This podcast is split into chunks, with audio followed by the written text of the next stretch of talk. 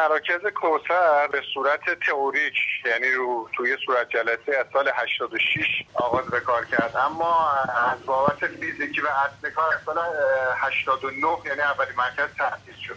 به این صورت هم بود که طبق بند 6 ماده 55 قانون شهرداری تهران به صورت رایگانی مراکز واگذار میشد. مراکز هم به این صورت بود که ما فضاهای برای استفاده سطح شهر تهران شناسایی میکردیم، منکایی که مال شهرداری تهران بود، معاونت اشتغالی اینا شناسایی میکرد و یه بهره بردار و یا یه کارآفرینی هم پیدا میکرد، به صورت رایگان در اختیار این دوستان میذاشت. کارآفرین هم میومد با توجه به تجربه‌ای که داره و تجهیز اون مرکز میومد یه شغل ارزان ایجاد می‌کرد، یعنی شهرداری ملک رایگان در اختیار می‌ذاشت، بهره بردارم تجهیزات و تجربه‌شو می‌آورد. دل سومش هم زن سرپرست خانوار و اقشار ضعیف شهر بودن که شهرداری بهشون معرفی می‌کرد، یعنی شهرداری سعی می‌کرد که برای اقشار ضعیف شغل ارزان قیمت ایجاد بکنه که اینا بیان کارآفرین بیاد، حقوق وزارتکاری به اینا بده و بیمه‌شون بکنه. و حالا زن سرپرست خانوارم میومد تو اون مرکز 3 ماه آموزش میدید، بعد از آموزش اونجا کارورزی میکرد و همونجا مشغول به کار میشد. کارآفرین که خودش به شهرداری مراجعه میکرد یا یه سری نمایشگاهی به نام نمایشگاه صنایع ملی داشتیم، اگه یادتون باشه که هنوزم هست، از اون طریق با چیز آشنا میشدن، از طریق به حال اداره بانوان مناطق آشنا میشدن، از این طریق با خطر شورا نامه می آوردن که دنبال فضا بودن. اونم زن سرپرست خانوار که ما یه سامانه‌ای داریم به نام سامانه زن سرپرست خانوار، اطلاعاتشون به صورت کامل تو این سامانه هست که تو پورتابل شهرداری این سامانه، که در واقع بازدید از منزل میشن. هر کسی که حالا خود اصراری بکنه مراجعه بکنه به شهرداری به شورا، اینا بازدید منزل میشن، اگر شرایطشو داشتن عضو سامانه میشن و به خودشون و فرزندانشون خدمات داده میشه، از جمله خدمات مددکاری، مشاوره، خدمات تحصیلی، خدمات حمایتی. در حال حاضر 15000 تا زن سرپرست خانوار تو سامانه زن سرپرست خانوار شهرداری تهران وجود داره. اگر مهارت داشته باشن وارد مرکز کوثر میشن، مهارتشون تقویت میشه. اگر هم مهارتی نداشته باشن، به صورت صفر باشن، اونجا 3 ماه بهشون آموزش داده میشه،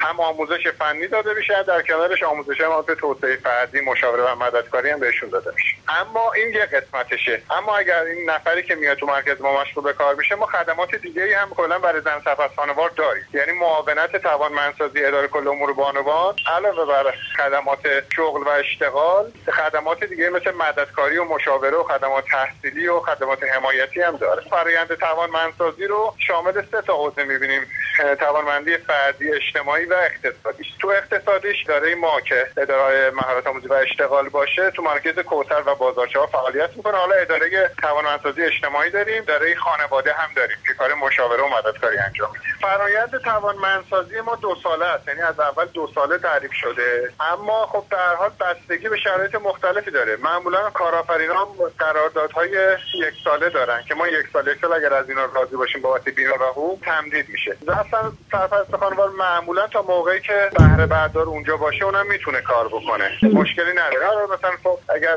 حتی 2 سال هم بیشتر بشه، بعد دوباره یه کار فرآیند مددکاری واسهشون انجام میشه، دوباره بازدید از منزل انجام میشه براشون. اگر به توان اقتصادی نرسیده باشن، بازم میتونن اونجا کار کنن و مشغول به کار بشن. اگر هم یا اونجا بسته بشه، ما جای دیگه معرفیشون می‌کنیم. ما الان 81 مرکز داریم تو مناطق 22گانه که 55 تاش فعاله و مابقیش در فرآیند واگذاری، یعنی یا در حال قیمت گذاری یا در حال بهسازی و نگهداشت تو این فرآیند قرار داره. ولی 55 تاش با بیش از 1000 نفر نیرو در حال کار است. بازوی اجرایی ما مدیر بانوان‌های منطقه هستن که ما هر ماه بازدید داریم از این نفرات و لیست حقوق و بیمه‌شون دریافت میشه. و اگر شکایت و یا موضوعی باشه با مدیر بانوان مطرح میکنن، ما از اونور با کارآفرین صحبت میکنیم و اگر نابجا اخراج شده باشن، ما جای دیگه مشغول به کارشون میکنیم یا حتی عضو اون کارآفرین رو میخوام نمیذاریم همینجوری، چون نظارت 100% وجود داره. من میخوام بگم که ما الان حدود 14000 متر زیربنا داریم. این 81 که خدمتتون عرض کردم، 14000 متر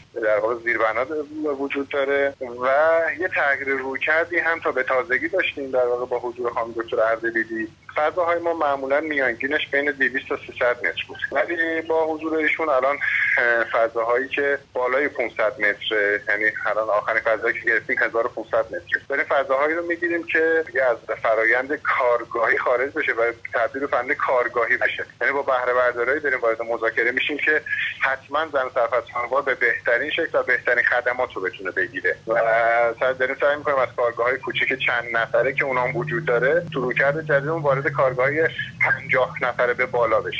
17000 نفر در سامانه ثبت هست، برای لزوما همشون خدمت نمی‌گیرن. 1000 نفرشون الان در حال حاضر تو مرکز کوثر هستن، بیش از 1000 نفر دیگه‌شون تو حوزه مشاغل خانگی دارن فعالیت می‌کنن. یه قسمتش همین جوریه که یه خانومی خودش کسب و کاری داره، حالا اما ما تو حوزه کسب و کار کمکش می‌کنیم، براش منتور می‌ذاریم که بتونه آموزش‌های لازم رو ببینه و وارد کسب و کار جدی، یعنی کسب و کار خودش رو ارتقا بده، کسب و کارش جدی‌تر بشه. از طرف دیگه هم همین مراکز کوثر، اونایی که ظرفیت و پتانسیلش دارن یه بخش حدود 30%شون کار در منزل دارن، یعنی علاوه بر اینکه یک نیروی داره در کارگاه کار می‌کنه، یه قسمتیش هم در خانه در واقع داره تولید میشه و فعالیت انجام می‌گیره. اما مثلا میگم ما برای مشاغل خانگی ما همین الان از 22 آذر تا 5 دی تو 4 تا ایستگاه مترو، تجریش، آزادی، صنعت و امام خمینی بازارچه گذاشتیم. به صورت میز رایگان به خانمایی که مشاغل خانگی دارن بهشون میز میدیم که بتونن برن محصولات خودشونو بفروشن. همین الان شما میتونید تشریف ببرید بالا اگر خواستید خبری تهیه کنید.